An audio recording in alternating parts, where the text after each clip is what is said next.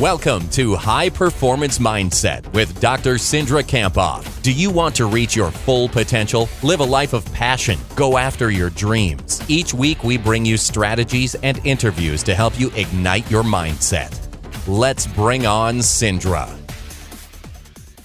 Welcome to the High Performance Mindset Podcast. This is your host, Cindra Kamphoff, certified mental performance consultant, speaker, and author. And thank you so much for joining me here today to listen to episode 229 with Bob Tewksbury. Now, the goal of these interviews is to learn from the world's best. And we definitely have a world's best on the podcast today. And we're here really to learn about mindset to help us reach our potential, be high performers in our field, and help the people that we're intended to serve. With two episodes typically weekly, we explore everything related to mindset. You can learn secrets from a world class consultant, coach, or speaker, entrepreneur, athlete, or leader, uh, like in this episode. Or I also provide a short, powerful message each week to inspire you to be at your best. Now, if you know that your mindset is essential to your success, then this is the podcast for you. Now I'm going to head over to iTunes and read a rating and review. And this one is from Sweeney McMahon. Sweeney said, Performance mindset isn't simply adopted, it has to be achieved. It takes effort, and Cindra reveals the discipline and clear thinking that can take us there. So uh, thank you so much for for posting that over there on iTunes, uh, Sweeney McMahon. I really appreciate it, and I think you point out something really important high performance mindset is exactly that, where we have to work on it every day. And it's not like riding a bike. And what I mean by that is, you know, you could easily ride a bike today, maybe because you learned how to ride it when you were five or six years old. Mindset isn't like that. Instead, I think it really needs to take a deliberate action, and we need to have a deliberate focus uh, to improve our mindset every day. And today I'm really excited to introduce you to the podcast guest. His name is Bob Tewksbury, and he is one of the leaders in the field of sports psychology and mental training. Uh, so it's an honor to talk to Bob. I thoroughly loved this conversation. And Bob is a retired Major League Baseball pitcher and the current mental skills coordinator for the Chicago Cubs. He has a unique professional resume, which combines 18 years in professional baseball uh, in terms of a pitcher in Major League Baseball. And he also has a master's in sports psychology and counseling from Boston University. He's won 110 Major League games, pitching for six teams the New York Yankees, the, the Cubs, the St. Louis Cardinals, the Texas Rangers, the San Diego Padres, and the Minnesota Twins. He was also a member of the 1992 National League All Star team. Now, Bob has done his education right. He got his master's in sports psychology and is a member of the Association for Applied Sports Psychology. He's also a certified mental performance consultant. And he wrote a book, uh, which I really enjoyed, and we talk about it in this interview. His book title is this 90% Mental, an all star player turned mental skills coach reveals the hidden game of baseball. Bob has worked with many MLB teams as their mental performance consultant and just recently signed with the Cubs. In this interview, we talk about several things. First, I really appreciated his willingness to be open and vulnerable with us.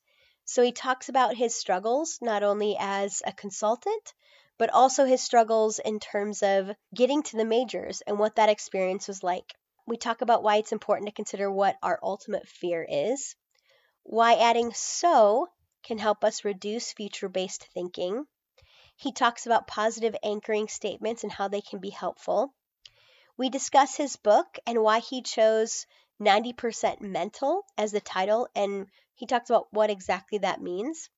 And then towards the end of the interview, we talk about three domains of performance.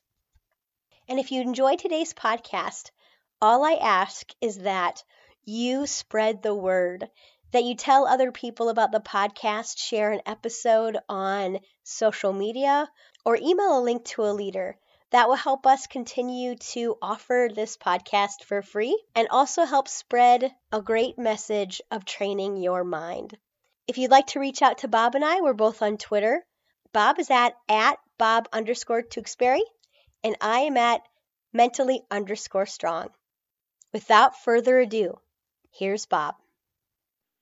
Well, welcome to the podcast, Bob. I'm excited to welcome Bob Tewksbury to the podcast. How are you doing today?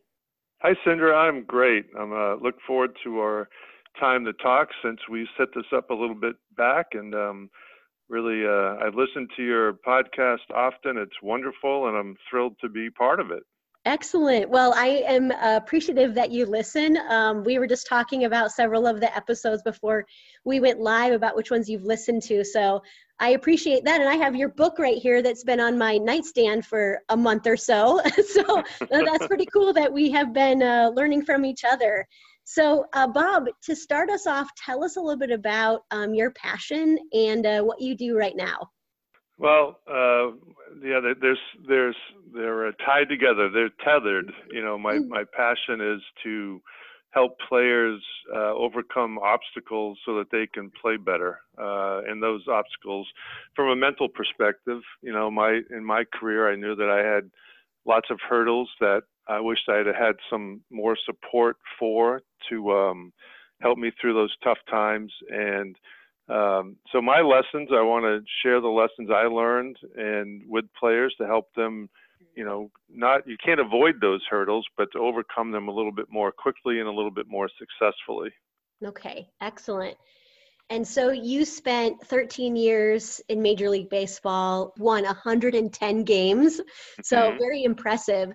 Tell us a little bit about, you know, how you got to, to Major League Baseball. Yeah, it was uh, it was a long road.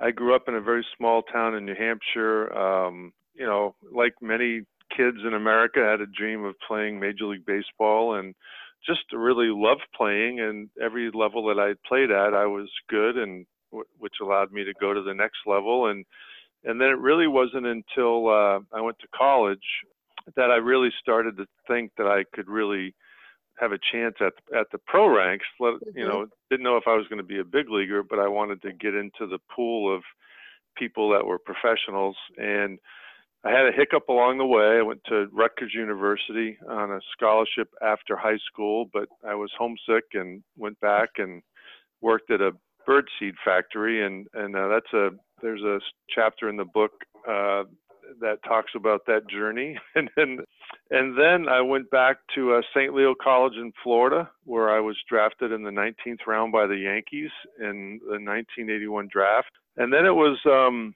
you know, just love playing. I, that's that's what I wanted to do. I had a passion for it and had success, and then also started having some setbacks.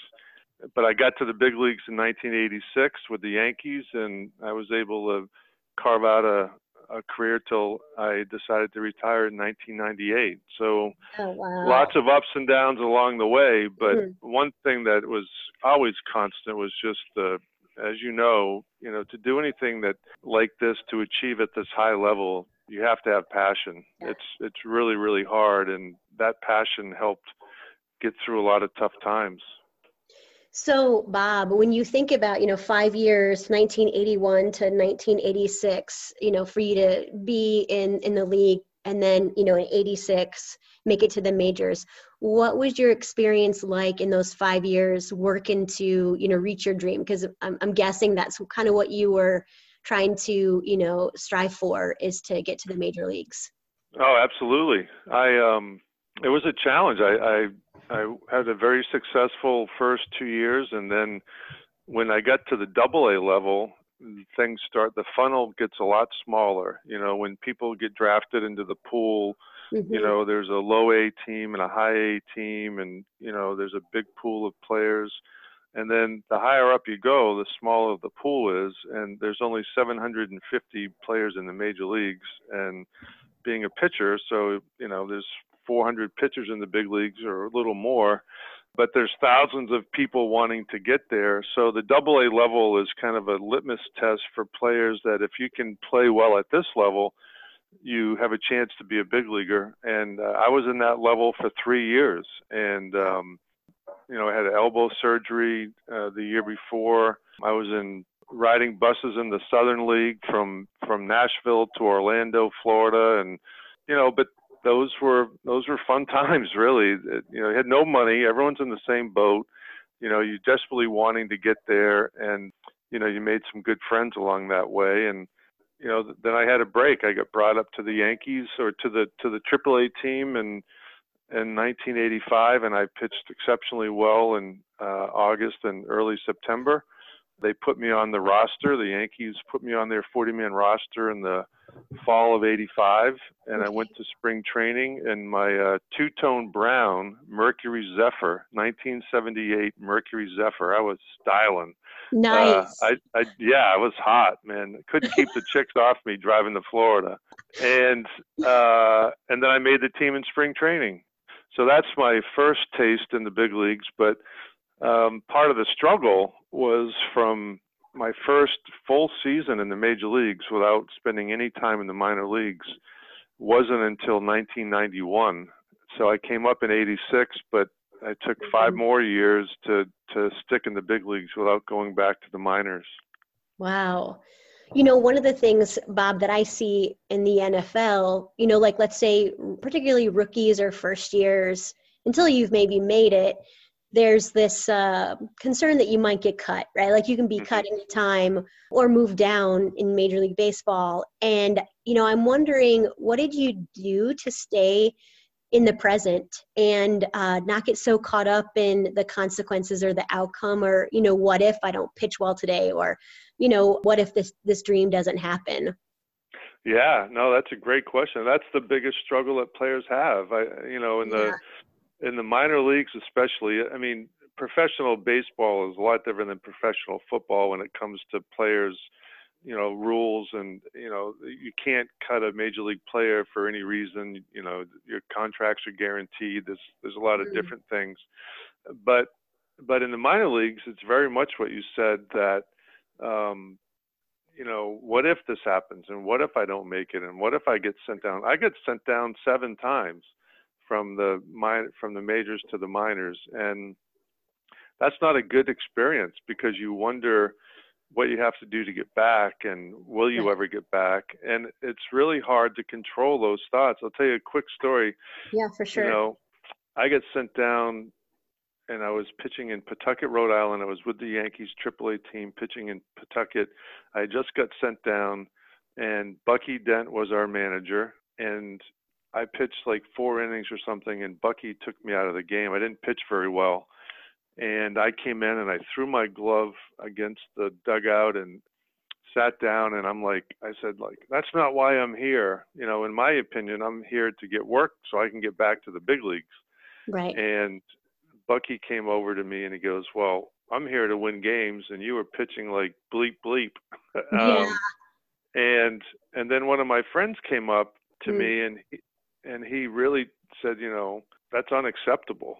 And it was at that moment, and I hmm. share that story with a lot of players because it was at that moment that I had to free or let go of worrying about the future and the uncertainty and focus on where I was.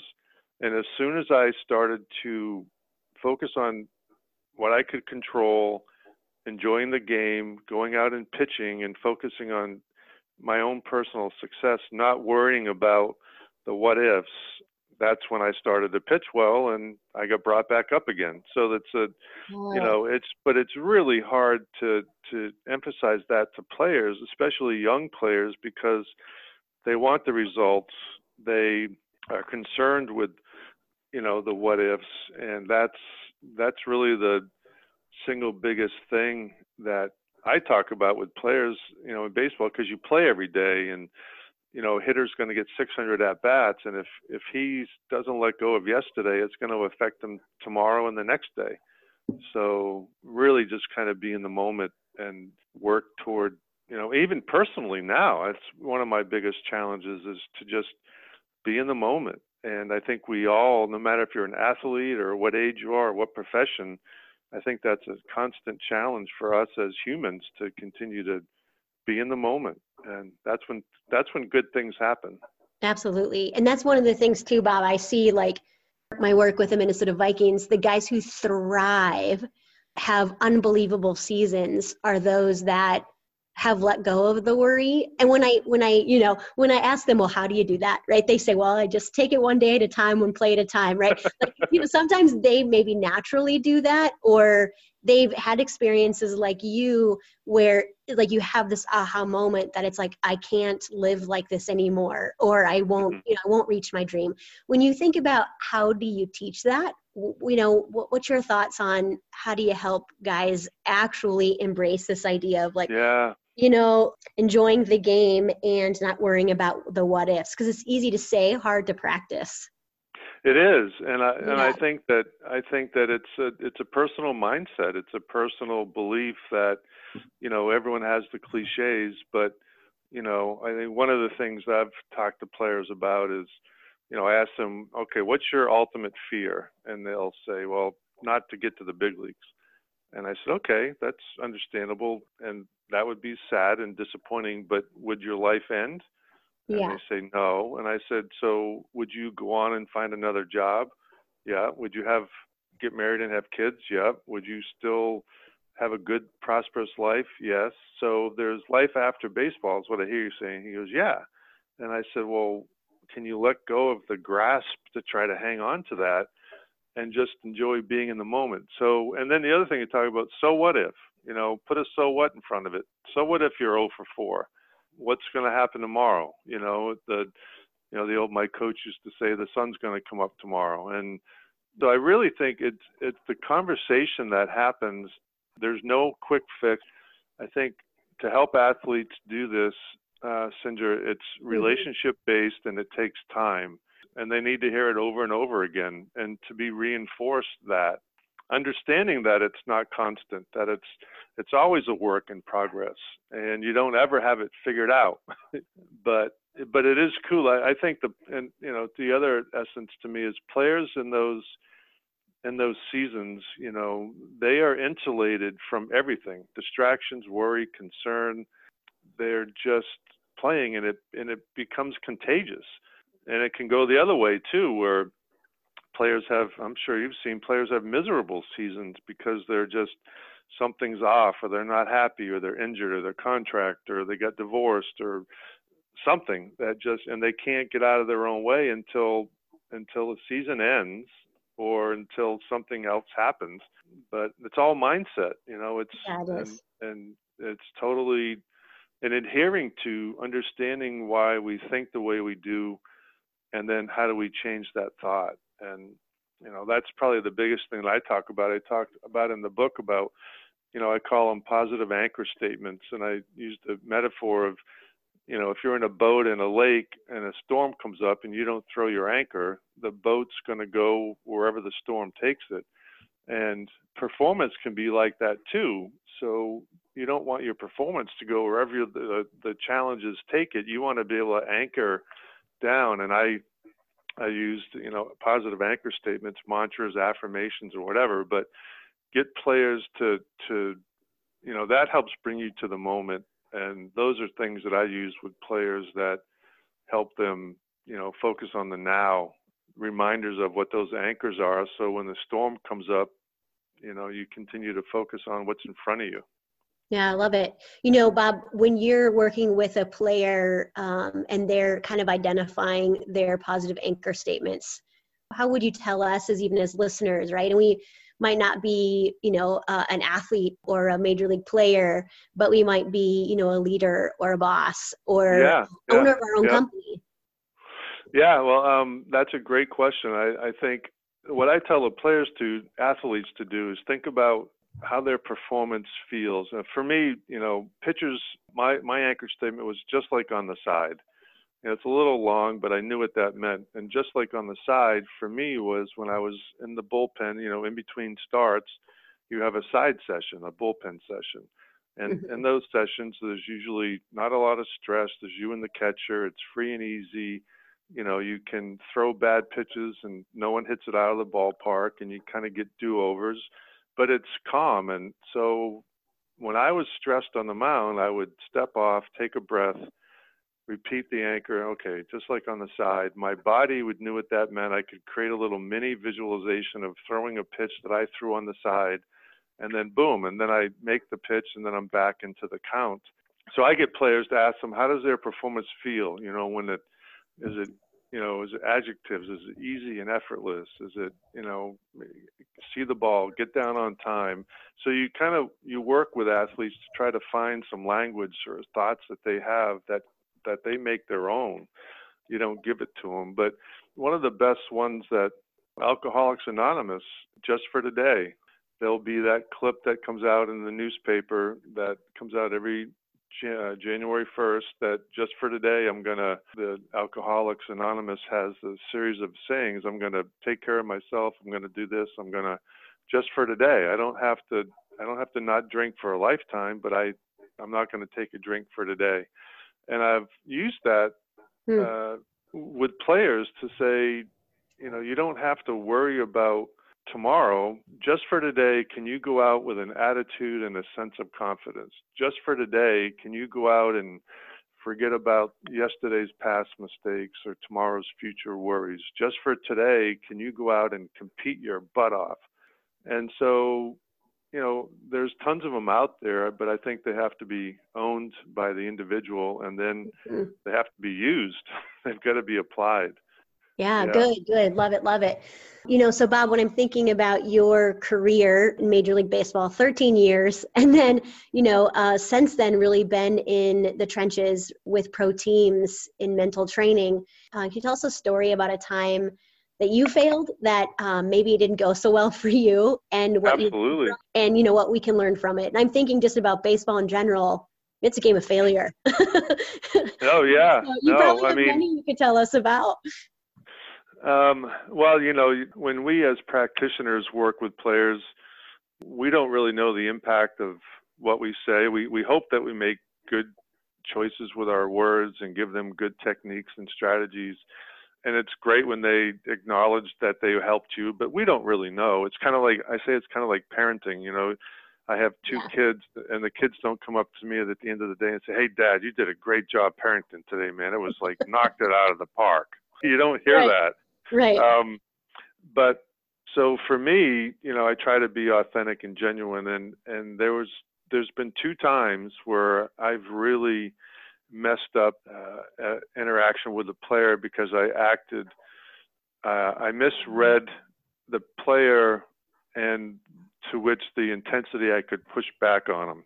So yeah. a player came in, he was talking about, he was disgruntled about the situation he was with the team, and his, he had a negative attitude. There was some, you know, negative permeating throughout with the people that were in his corner. And he was kind of in a woe is me type of thing. And I challenged him without really knowing him. And that ended that relationship. Once I knew that feeling, it was an awful feeling. I remember I sent him a text and said, Look, I think I erred today. Any chance we can reconnect? And um, and we didn't the rest of the year. Since then, we have, and we actually don't even talk about baseball anymore. We talk about other stuff. So that's been good. And the other one was totally on a perception where I was out in the outfield talking with a player, just kind of BSing, talking about pitching. And then I went in and I saw the manager of the team and just was talking to the manager. wasn't about the conversation with the pitcher, but the player after that was kind of cold and aloof, and I was like, "What's you know?" So this went on for like three weeks. I'm like, "Hey, what's what's up?" And he goes, "You know, at the beginning of the year, you said that you know you were only going to." So I tell the athletes, say, "Look, if it's performance related and it's on the field, you know, you're working with your pitching coach. We may be working together. You know, it's pretty common knowledge of what's going on. But if it's off the field issues with relationship yeah. or personal right. stuff, that you know, that's I'm not going to share that. So he goes, you know, remember you said that in spring training? He goes, I don't believe you. And it was like I got kicked in the stomach. I was, you know, because my word is important. I was like, well, what do you mean? He goes, we were out there in the outfield talking today, and then you know you were you were in there talking to the manager. Yeah. And I was like blown away, and I was like, yeah, but I wasn't talking about you, but the, his perception became his mm-hmm. reality, and he we didn't talk for months and i finally near the end of the season we stood in the outfield and talked for an hour and i i told him i was sorry that he felt that way but i understood it and I said, you know, thinking of this from another perspective, do you ever think that maybe I have a relationship with the coach, or maybe that the coach needs conversation about some stuff too, and that you know this isn't a one-way street that I can't talk to you and go hide, you know. So he became more enlightened to that, but it also is a, is a situation that I've not forgotten. Absolutely, and I'm I'm guessing that uh, it might now inform what you do right after you talk to a player, or maybe how you might set up the conversation or the relationship at the beginning. How has it changed what you do? Yeah, well, I think I, you know, uh, informing the players on what you do and what you don't do is really important on a regular basis. Hmm. And I think being consistent. The one thing about being part of a major league staff is you're around the coaches all the time, and you're not exclusively with the players, because then you know the coaches want to know what the hell you're talking about and what are you saying and so there's this line that you walk with information that can be shared or not shared. And so the player has to have trust in you. And that's the single biggest reason that our work works is the players trust you. If, if they don't trust you, it doesn't matter what's going to happen. But if they trust you, they'll say, oh yeah well he's helping me and i trust that he's not going to divulge anything and i don't care who he talks to so it's constant communication with the players so that they understand the landscape of that and don't assume how that landscape you know works yeah and one of the things i found bob is like I mean, it's very similar at the NFL level, um, where you know you have to toe the line and be careful, uh, but build trust is what you're saying. But know that mm-hmm. information is going to be confidential. But I don't find that maybe the same way at a, the college level, and maybe it's just because it, it it is a job. It's more like a boss. You know, it's more this contract that could be on the line. Um, do you see that at any other level? Um, in the minor leagues, it's much different. You know, okay. it's much different because it's kind of like when the players get to the big leagues, they become more concerned about the team finding out information which could be used against them. There's a little bit of a paranoia that happens in the big leagues mm-hmm. um, about the team, the player team relationship, and what that really means. And in the minor leagues, the players are all just hoping to get to the big leagues, so they'll do anything. You know, it's like hey, I want to talk to you. Okay, yeah, I'll talk to you. If it's going to help right. me get better and get to the big leagues, I'm going to do it. And yeah. okay. they're much more open and receptive, and um, and the coaches don't feel as threatened. I think you know they're they're open to helping the players, and so there's two different dynamics, and it's not. You know, I've been with with two teams uh, as a mental skills coach, and you know, there's I was with the Red Sox for a very long time and had relationships and you know, in those relationships, the strength of those relationships are actually uh, illustrated in the book with Jon Lester, Rich Hill, and Andrew Miller, and uh, Anthony Rizzo all mm-hmm. talk about things that, and openly, obviously, I had to write it with their permission, and and I wrote it with their blessing about interventions, and those form were formed with you know through the minor leagues with all of them and the Red Sox. And um, so those are strong bonds, and it, it's really difficult sometimes to come in right at to the major league level and make a connection with a player that's already been there three or four years and maybe already had one sports psych or mental skills coach come through and isn't really sure about what he can say or not say and mm-hmm. so yeah it's a it's a challenging job for sure but so rewarding Absolutely. Absolutely. And and you know for me it's it's maybe the times where someone just says i appreciate you and that's all they have to say you know yeah like kind of what you're right they don't always say like uh, good job parenting right like you're right, good, right you know, if it's just something like I appreciate you, okay, that that will sustain me for like months. oh yeah, no, it's it's so well. That's why I think you know humans we're all kind of like a black lab. You know, you give us a little food, pat us on the back, and we're happy yeah. as hell. You know, yeah, exactly. and, and it doesn't take a lot. You know, it just but it takes something. And yeah, for sure. When players do that, it does feel really good. Yeah. You know, so when I think about your longevity in Major League Baseball, um, you know, 13 years as a as a pitcher, but also now, you know, as a mental skills coach, it would be 14 years perhaps you know since you started with the red sox? Uh, since yeah i've been a mental skills coach since 2004 yeah. So, so I was yeah. doing math, right? That's 27 years in Major League Baseball.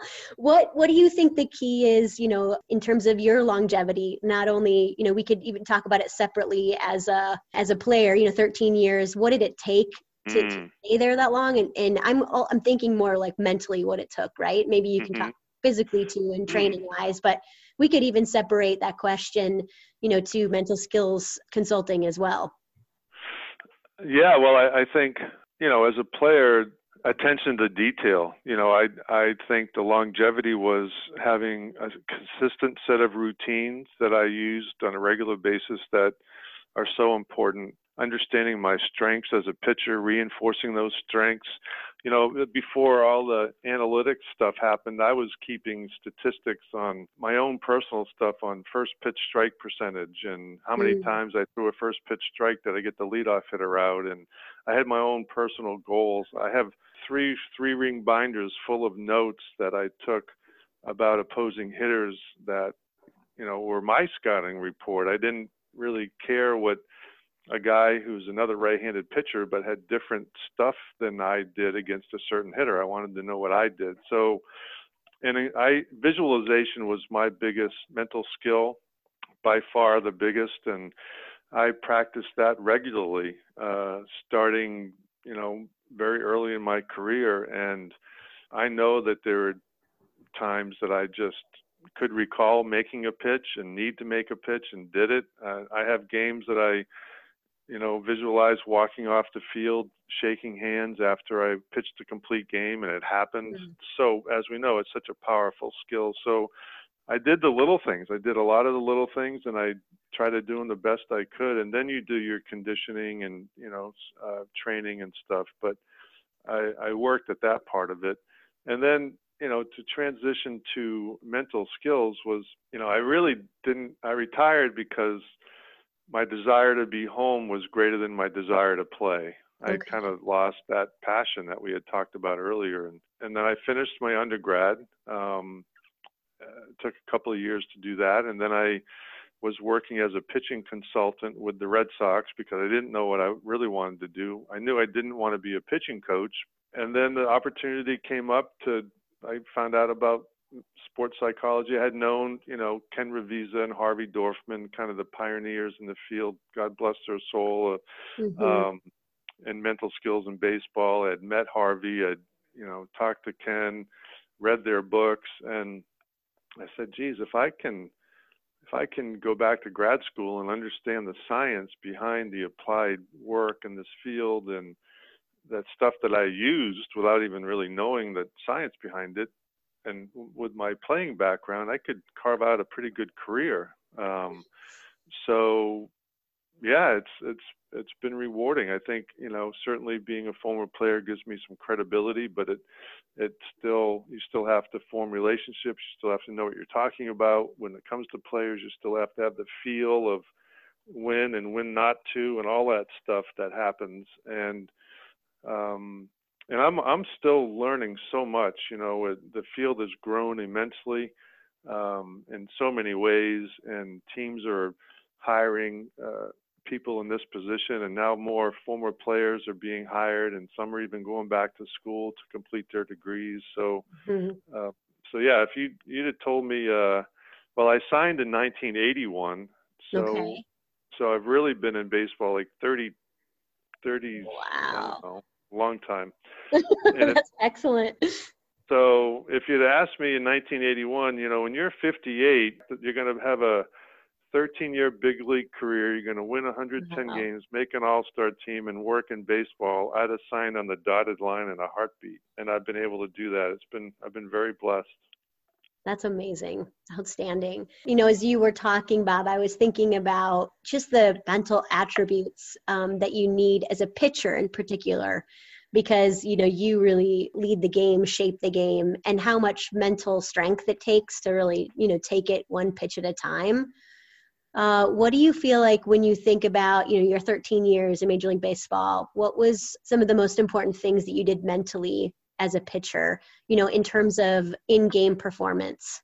Yeah. Um, oh, wow. Well, I think I had a routine, you know, like the anchor statement. So whenever I fell behind in the count, two balls and no strikes, or three balls and no strikes, or three balls and one strike, I had an automatic. I stepped off the mound. I went behind the mound. I took a breath. I, I said my anchor statement. I got back on the mound. And sometimes, you know, I would say, all right, throw a good low pitch or, you know, just like the last one or something like that. But I would, I would say something that would replace the, you know, hope I don't walk them, don't walk them stuff. So that was part of my normal in-game routine.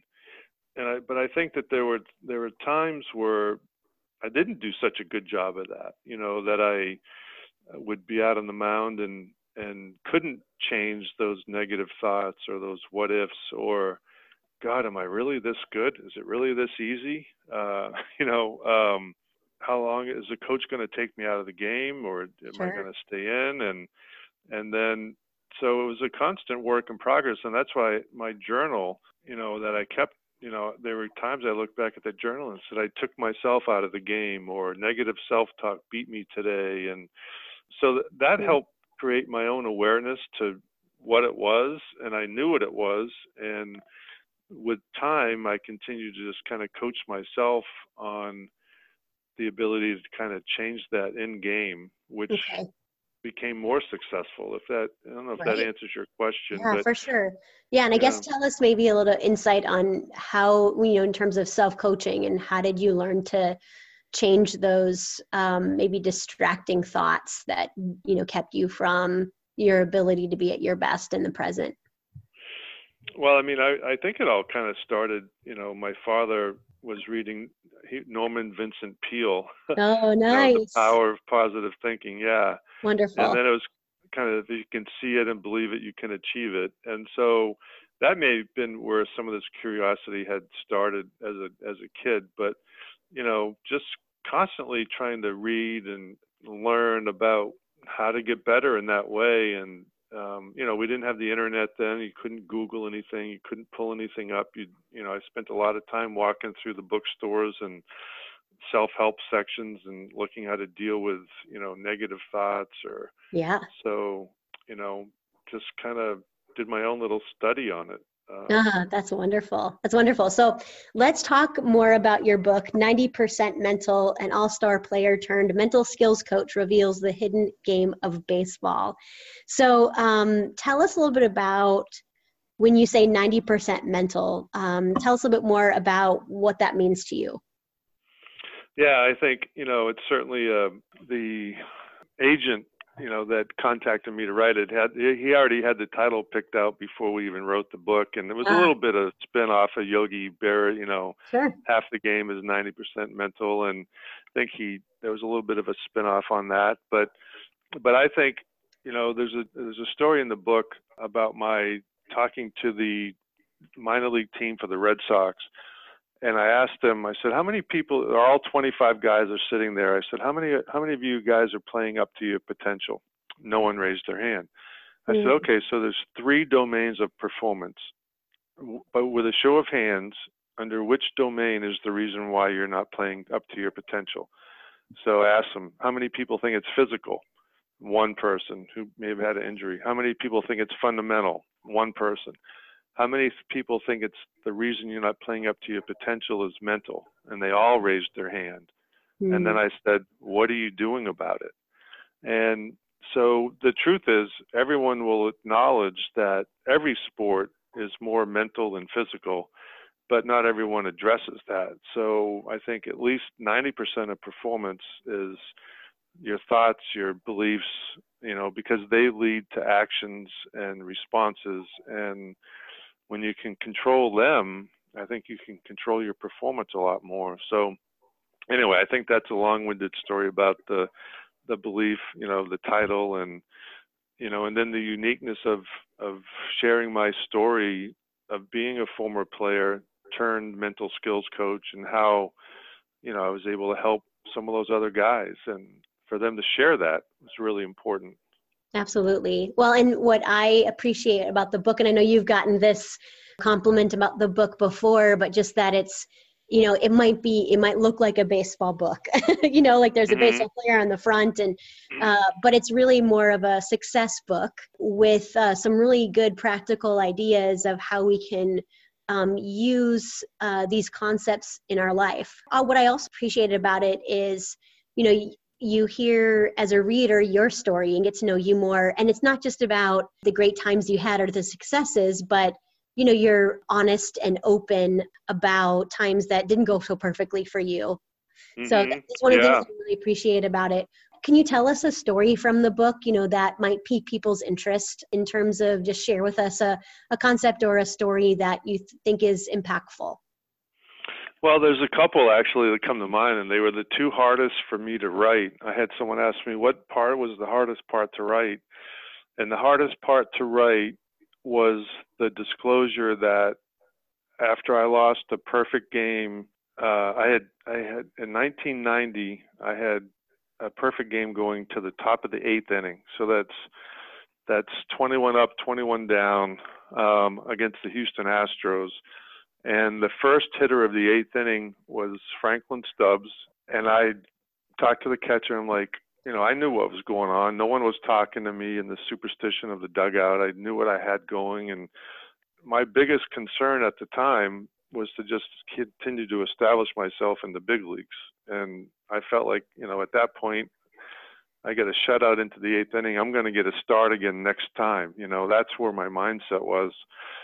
So Franklin Stubbs let off the, you know, the crowd's going crazy. ESPN cut to it live and I threw a first pitch fastball that was a little bit up, and um, he hit a base hit. It was a soft fly ball to left field that bounced in for a double, and I remember feeling a little relieved, and that bothered me. That I was like, man, I had a chance for history, and I'm relieved.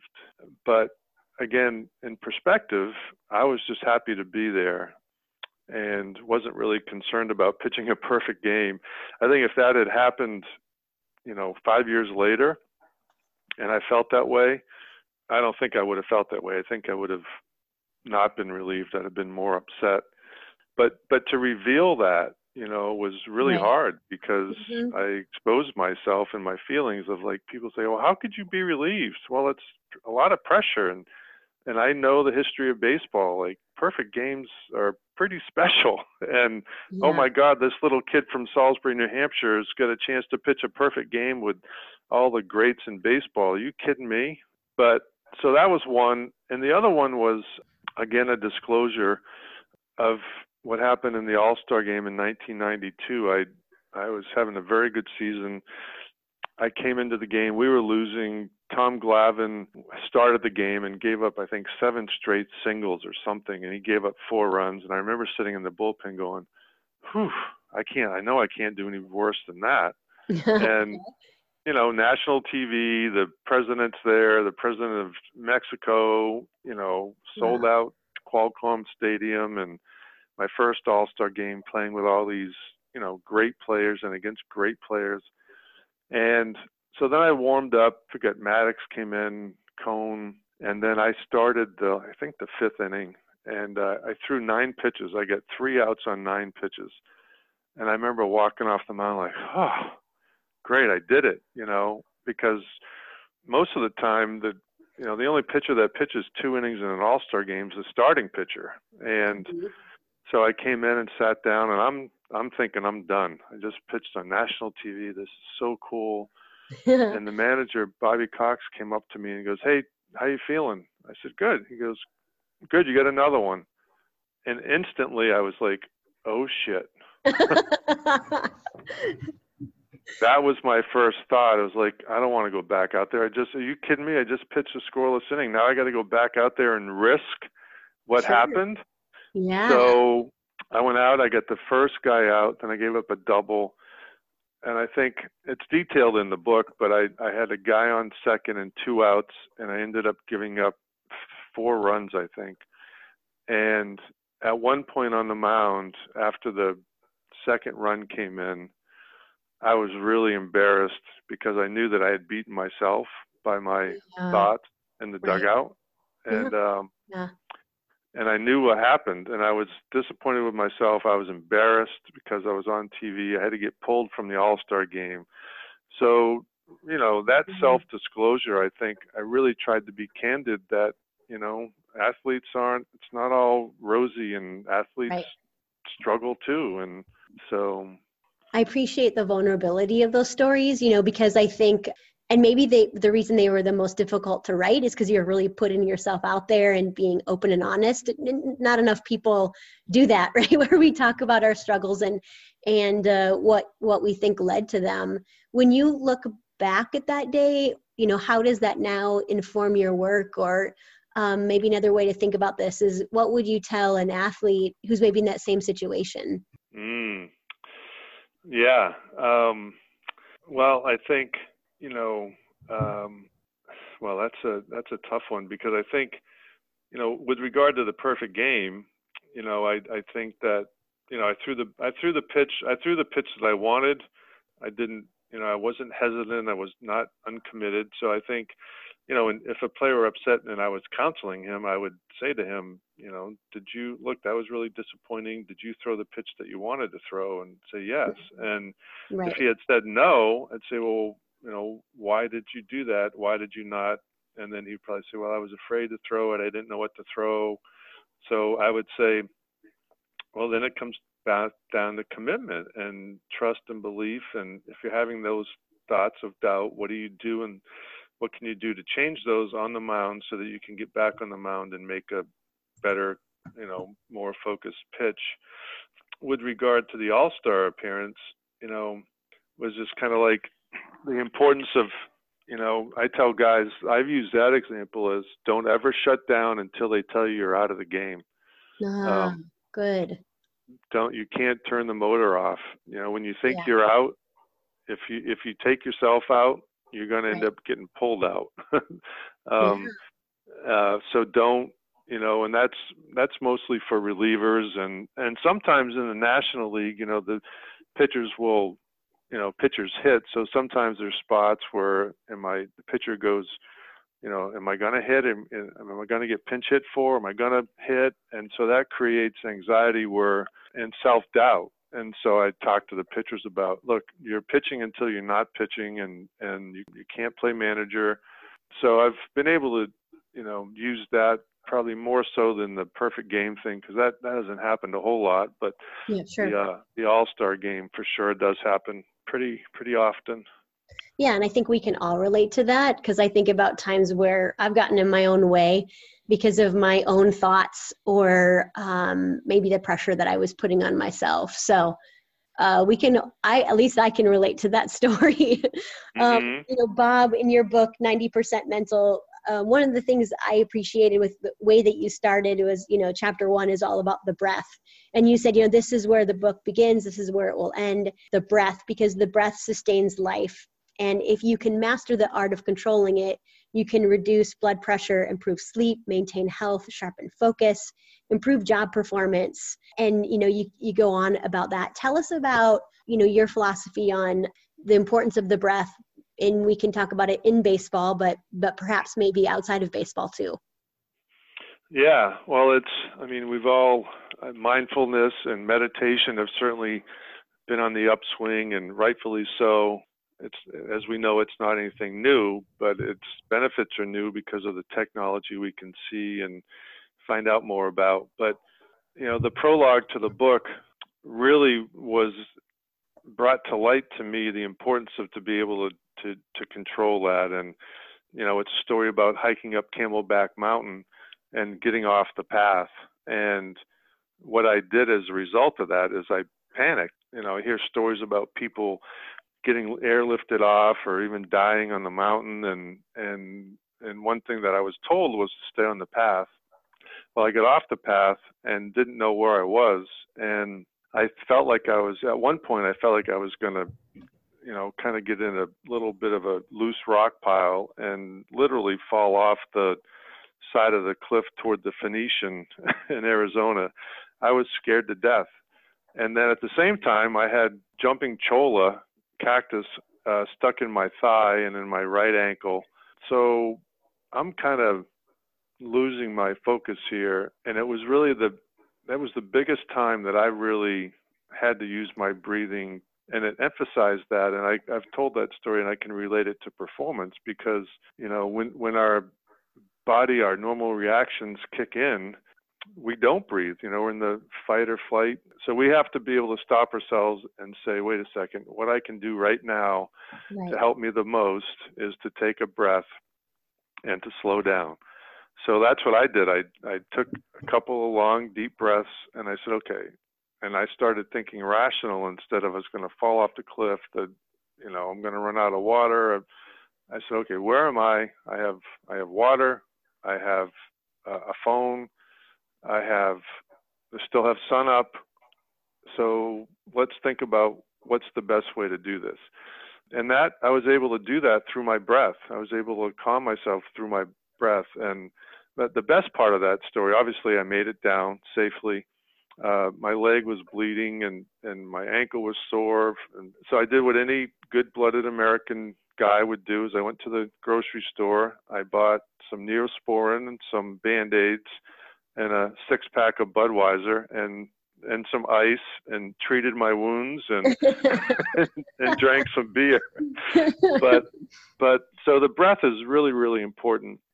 And i tell players um you know pitchers to use it and to practice it. You know we take it for granted and then when we want to use it it's not the same effect. You know i hate i i dislike seeing the players that take that one quick breath like you know it, it's eyewash and it doesn't do anything. It just shows shows me that you're nervous and you can't control your you're not controlling your your emotional system. But um, so i think pitchers can take breaths before they throw their first pitch uh, every inning they can take a breath when they get into those bad counts that we talked about i think hitters can take a breath you know uh, when they're in the dugout before they come out to hit when they go to the on deck circle and certainly when they're at the plate and by practicing those on a regular basis it becomes more readily available to use when the storms come up in performance.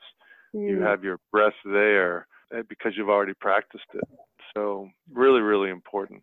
Um, Bob, thank you so much for joining us today. You know, I think about just the wealth of wisdom and knowledge that you shared with the listeners. Um, I'm so grateful that you spent some time with us and uh, want to share with you the things that I got from the interview. So I was taking some notes as we were talking as well. And oh, good. Yeah, I liked um, what you said about when we were talking about this happens in the NFL and Major League Baseball, how players can get so future oriented and, and ask themselves, you know, like um, worry about what ifs. And the strategy you shared was to put the so in front of that, you know, so mm-hmm. what if I think that's really powerful and impactful for those people who might be struggling with uh, future oriented thoughts.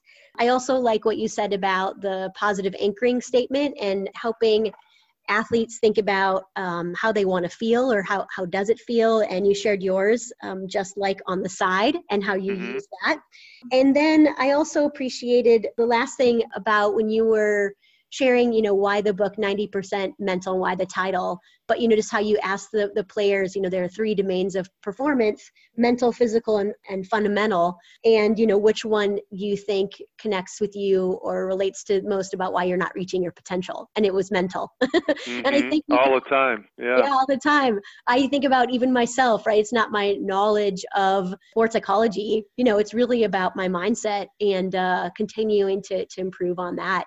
So tell us how we can get the book yeah, uh, the book is available on Amazon and, and, it's in most stores, Barnes and Noble around. There's also a local bookstore that Gibson's bookstore in Concord, New Hampshire, that if you want a personalized copy, you could call the bookstore. Michael is the uh, owner, and, and I go down there and sign often. So if you want a personalized one, you can order it through Gibson's and they'll send it to you. Awesome. Um, I'll sign it. And then um, can also get it on my website, bobtewksbury.com. And so, yeah, so those are the places that you can get the book. And I know, uh, Bob, you also have a, an audio program for um, athletes and for maybe youth coaches. Tell us a little bit about that audio program. Yeah, well, thanks for mentioning that. I have I have two. I have a foundations in mental skills for pitchers and a foundation in mental skills for hitters, and it's kind of designed for kids ages 10 to 16. Certainly, coaches could use this. Listen to this. There's tracks on this about techniques on improving self-talk, breathing, imagery, concentration, journaling, and so I think it's a good little intro I think they're about 28 or 30 minutes long. They're not too long, but informative. And so those are available on the website as well. You can um, just order it on there. And and I appreciate that shout out for those. Of course, you know it. You know, so you can get that at bobtewksbury.com. And um, Bob, where else can we follow you? Um, I know you're on Twitter. That's where I see you. But you know, what are other ways that we might be able to connect with you? Yep, um, Twitter is at Bob underscore Tewksbury and um, the Instagram, I think it's just I haven't used that much to be honest with you lately. I think it's just Bob Tewksbury. It's Bob. It's B Tewksbury 39. There it is. There I am. There Found myself. I got to change my picture. Jeez, I'm crow. I'm looking old. love it love it so you know what what advice would you have for people who are listening do you have a final piece of advice or you know something that you're thinking about lately yeah, I just think, you know, my I tell you what what I think about every day is just trying to be where my feet are mm. to um to really uh not be concerned with future to you know not look back. I think I'm I'm I'm good at not looking back, but um need to be better at not looking too far ahead and I think that that translates to all of us and I know it translates to athletes and to get them in the moment. So that is my goal is to um, you know use my breath to be in the present moment to enjoy all that's going on around me right now. And uh, so i would encourage everyone to do the same Nah, love it, love it. Well, Bob, I am so incredibly grateful for the opportunity for us to to listen to you today and to connect with you. So, thank you so much for taking the time to speak with us. Oh, what a thrill! Are you kidding me? To be on your show is like thank you, Bob. Awesome. No, um, thanks for having me. You know it. Thank you. Thank you for listening to High Performance Mindset. If you like today's podcast, make a comment, share it with a friend, and join the conversation on Twitter at mentally underscore strong. For more inspiration and to receive Cindra's free weekly videos, check out drcindra.com.